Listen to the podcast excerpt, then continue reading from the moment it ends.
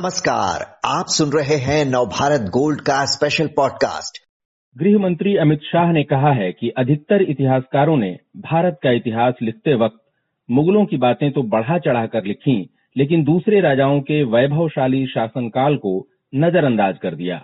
उन्होंने सही इतिहास लिखने पर ज़ोर दिया है। हमारे साथ प्रोफेसर राजेंद्र प्रसाद सिंह हैं, जो जाने माने इतिहासकार हैं और भाषा वैज्ञानिक हैं।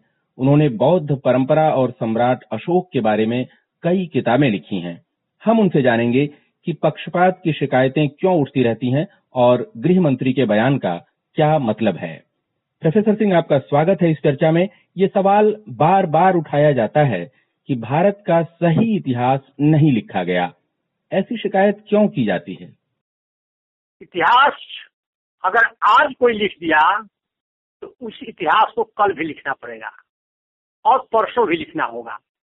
और वर्षों बाद भी लिखना पड़ेगा।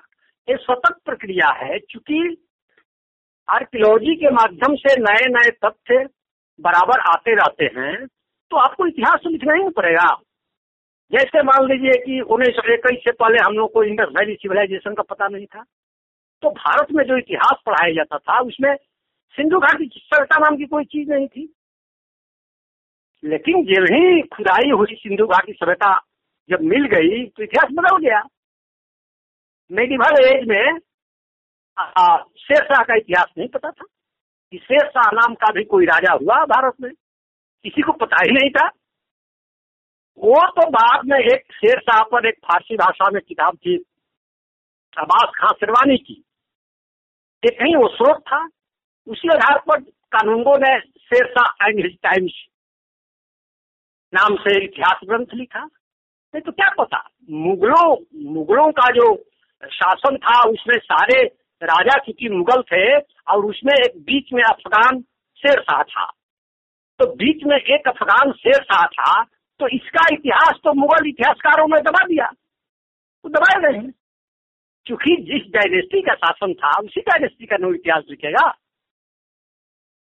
तो उसका इतिहास छुट गया। लेकिन बाद में पता चला कि नहीं भाई, शेरशाह ने भी भारत पर पाँच साल शासन किया। अब अभी हमारे देश में बड़े पैमाने पर खुदाई चल रही है। अभी पटना में, ये टीम आई हुई है, इंग्लैंड की। खुदाई चल रही है, सर्वे हो रहा है। और रडार सिस्टम से धरती के अंदर की चीज़ों को देखी जा रही है कि ओरिजिनल पाटलिपुत्र कहाँ था। मौर्य प्रसाद कहाँ था? तो वो जब मिल जाएगा तो इतिहास तो आपको फिर से लिखना ही नहीं पड़ेगा। इसलिए इतिहास लेखन का अगर गृह मंत्री ने आ, कोई सवाल उठाया है तो उन्होंने गलत नहीं उठाया है। या कोई भी उठा रहा है तो गलत नहीं उठा रहा है। इतिहास लेखन सतत चलने वाली प्रक्रिया है। इसके उसको रोकने का बूता किसी में नहीं है। प्रोफेसर सिंह, ये कहा जा रहा है कि चोल हो, पांड्य हो, या सातवाहन हो, या मौर्य वंश हो, इनका शासनकाल काफ़ी लंबा था। लेकिन कुछ इतिहासकारों ने इन पर उतना ध्यान नहीं दिया जितना उन्होंने मुगल वंश के बारे में लिखने में जो है अपनी कलम चलाई है। तो इस शिकायत के बारे में आपकी क्या राय है? अब बात होती है कि मुगल पीरियड पर इतिहासकारों ने ज़्यादा ध्यान दे दिया। उसका देखिए कारण है। उसका कारण ये है कि चूँकि मुगल पीरियड बहुत प्राचीन पीरियड नहीं है मेडिवल पीरियड है मध्यकाल का है। तो मध्यकाल की जो चीज़ें हैं वो बहुत पुरानी नहीं है। वो तमाम चीज़ें मिलती हैं लेकिन अब मौर्य काल है। तो मौर्य पीरियड बहुत पहले हुआ। तो उसके जो आ, जो, जो उसकी जो सामग्री है वो बहुत सारी सामग्री विलुप्त हो गई।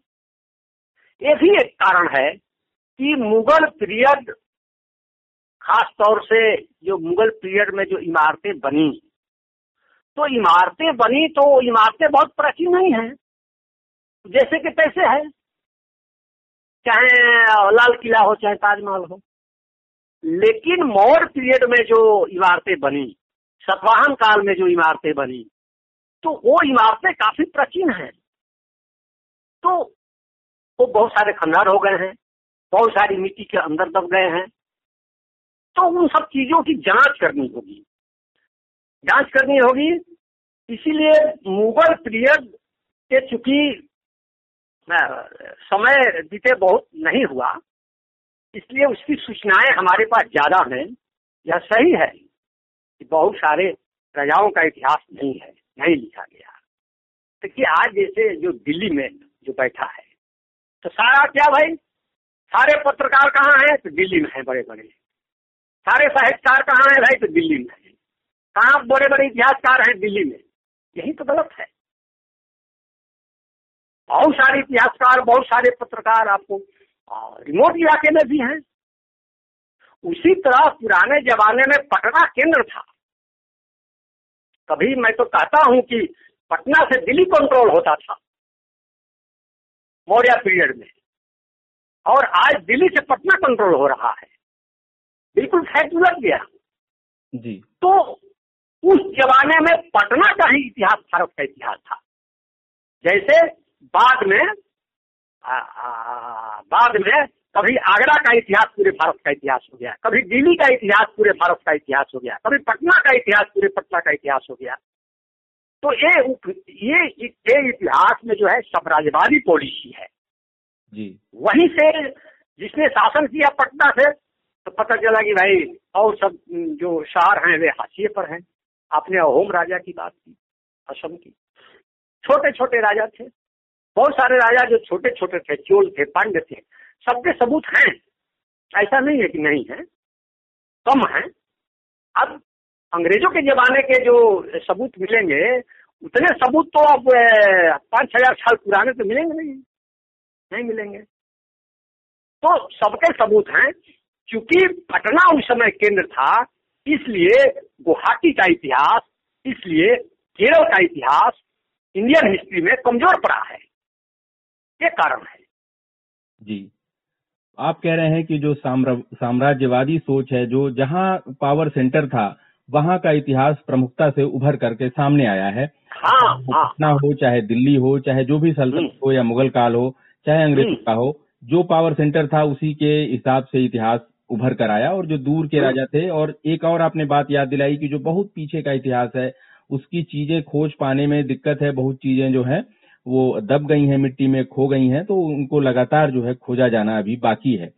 और एक वजह ये भी हो सकती है प्रोफेसर सिंह की जो ये मुगल बादशाह थे चाहे वो बाबर हो या हुमायूं हो या अकबर हो या जहांगीर हो इवन औरंगज़ेब तक ने फतवा आलमगीरी लिखी। तो इन सबने अपने दरबार में एक इतिहासकार भी रखे हुए थे और खुद भी किताबें लिख रहे थे। मुझे लगता है कि साउथ में इस तरह का चलन नहीं रहा होगा कि किताबें लिख रहे हों वहाँ के राजा। हम्म, जितने फारसी लिटरेचर हैं तो आईन अकबरी है। सबसे चर्चित इतिहासकार तो वही अबुल फजल ही थे। तो ये लोग दरबारी इतिहासकार थे ना। तो दरबारी इतिहासकार थे तो दरबारी इतिहासकार उनके बाप दादा का इतिहास लिखेगा स्वाभाविक है उसी में बताया कि शेरशाह छूट गया शेरशाह अफगान था उन लोगों ने उनका इतिहास नहीं लिखा। मुगल दरबार में जितने भी इतिहासकार थे वो क्यों लिखेगा शेरशाह का इतिहास? यही तो बात मैं कह रहा था। जी। प्रोफेसर सिंह एक तरह से जैसे इतिहास में सच की तलाश की बात जो है बार बार उठती रहती है और कई बार इतिहास में कहा जाता है कि भाई ये जनरल रिमार्क की गलत लिख दिया गया है। बहुत से यात्री आए भारत में, जैसे चीनी यात्री भेनसांग आए, सम्राट हर्षवर्धन के काल में और उनके यात्रा विवरण से ये पता चलता है कि दक्षिण के जो राजा थे पुलकेशिन द्वितीय, उन्होंने जो है हर्षवर्धन को हराया और हर्षवर्धन को पीछे लौटना पड़ा। या फिर साउथ में ही जो मॉडर्न हिस्ट्री में आए तो हैदर अली और टीपू सुल्तान दिखते हैं, जो अंग्रेज़ों के खिलाफ खड़े थे और हैदराबाद के निज़ाम से लेकर मराठे तक जो है, वो सारे के सारे अंग्रेज़ों के साथ थे, टीपू के खिलाफ थे। लेकिन अगर हम स्कूली किताबों में ये लिख दें कि हर्षवर्धन का राज्य जो है, वो कश्मीर से कन्याकुमारी तक था और उन्होंने पुलकेशिन द्वितीय को हरा दिया था तो इसे क्या माना जाएगा? इसे इतिहास बदल जाएगा? दुनिया भर मान जाएगी कि हाँ एक नया इतिहास हो गया। नहीं, उसका देखिए प्रूफ होना चाहिए ना। मौखिक कहने से इतिहास पर कुछ असर नहीं पड़ता है। लेकिन मान लीजिए इसको हम स्कूली किताबों में डाल दें तो एक जनरेशन इसी को पढ़ लेगी तो तब भी वो इतिहास सही माना जाएगा। जैसे पाकिस्तान में वो अभी भी मानते हैं कि मीर कासिम जो है वहाँ से उनकी हिस्ट्री शुरू होती है। तो अगली पीढ़ी सबूत भी तो मांगेगी। ऐसा नहीं है कि लिख देने से कि इतना लाख वर्ग किलोमीटर में शासन था अफ़गानिस्तान तक था पाकिस्तान भी था बांग्लादेश भी था। उसके सबूत होने चाहिए। ये जो हमारा दौर है इसमें वर्तमान से ज़्यादा इतिहास पर जो भिड़ा हुआ है पूरा मामला तो आपसे हम ये जानना चाहते हैं कि इतिहास को किस तरह पढ़ा जाना चाहिए कि भविष्य जो है हमारा बेहतर हो सके। इतिहास को इतिहास की तरह पढ़ा जाना चाहिए। मैं तो एकदम सही बोल दिया कि इतिहास का न कोई धर्म होता है इतिहास की न कोई जाति होती है। इतिहास बस इतिहास है। और जिस डायनेस्टी का या जिस किंग का जो भी कंट्रीब्यूशन है भारत के लिए जितना है उतना ही लिखा जाना चाहिए। है कम और बढ़ा करके लिख दिए आप दस पन्ना। और जिसका ज़्यादा है उस पर आप लिख दिए एक पन्ना। तो यह इतिहास के साथ बेईमानी है। ऐसा नहीं होना चाहिए। इसलिए इतिहास साफ़ सुथरा लिखे जाने से आपके भारत का गौरव बढ़ेगा घटेगा नहीं। जी तो आपने विस्तार से बताया प्रोफेसर सिंह कि इतिहास, को इतिहास की तरह देखा जाना चाहिए और इतिहास लेखन एक सतत प्रक्रिया है, लगातार चलने वाली प्रक्रिया है, नए तथ्य आते हैं, नए तथ्यों की जानकारी हासिल की जाती है। और आपने ये भी बताया कि जो पावर सेंटर जहाँ जहाँ थे, वहाँ का इतिहास प्रमुखता से उभरा है हमारे देश में। और तीसरी बात आपने एक बहुत इंपॉर्टेंट कही कि जिसका जितना कंट्रीब्यूशन रहा है हमारे देश में, उसके हिसाब से उसका इतिहास लिखा जाना चाहिए।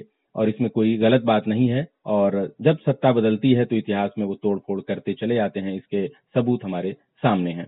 बहुत बहुत धन्यवाद आपका, प्रोफेसर सिंह, विस्तार से जानकारी देने के लिए।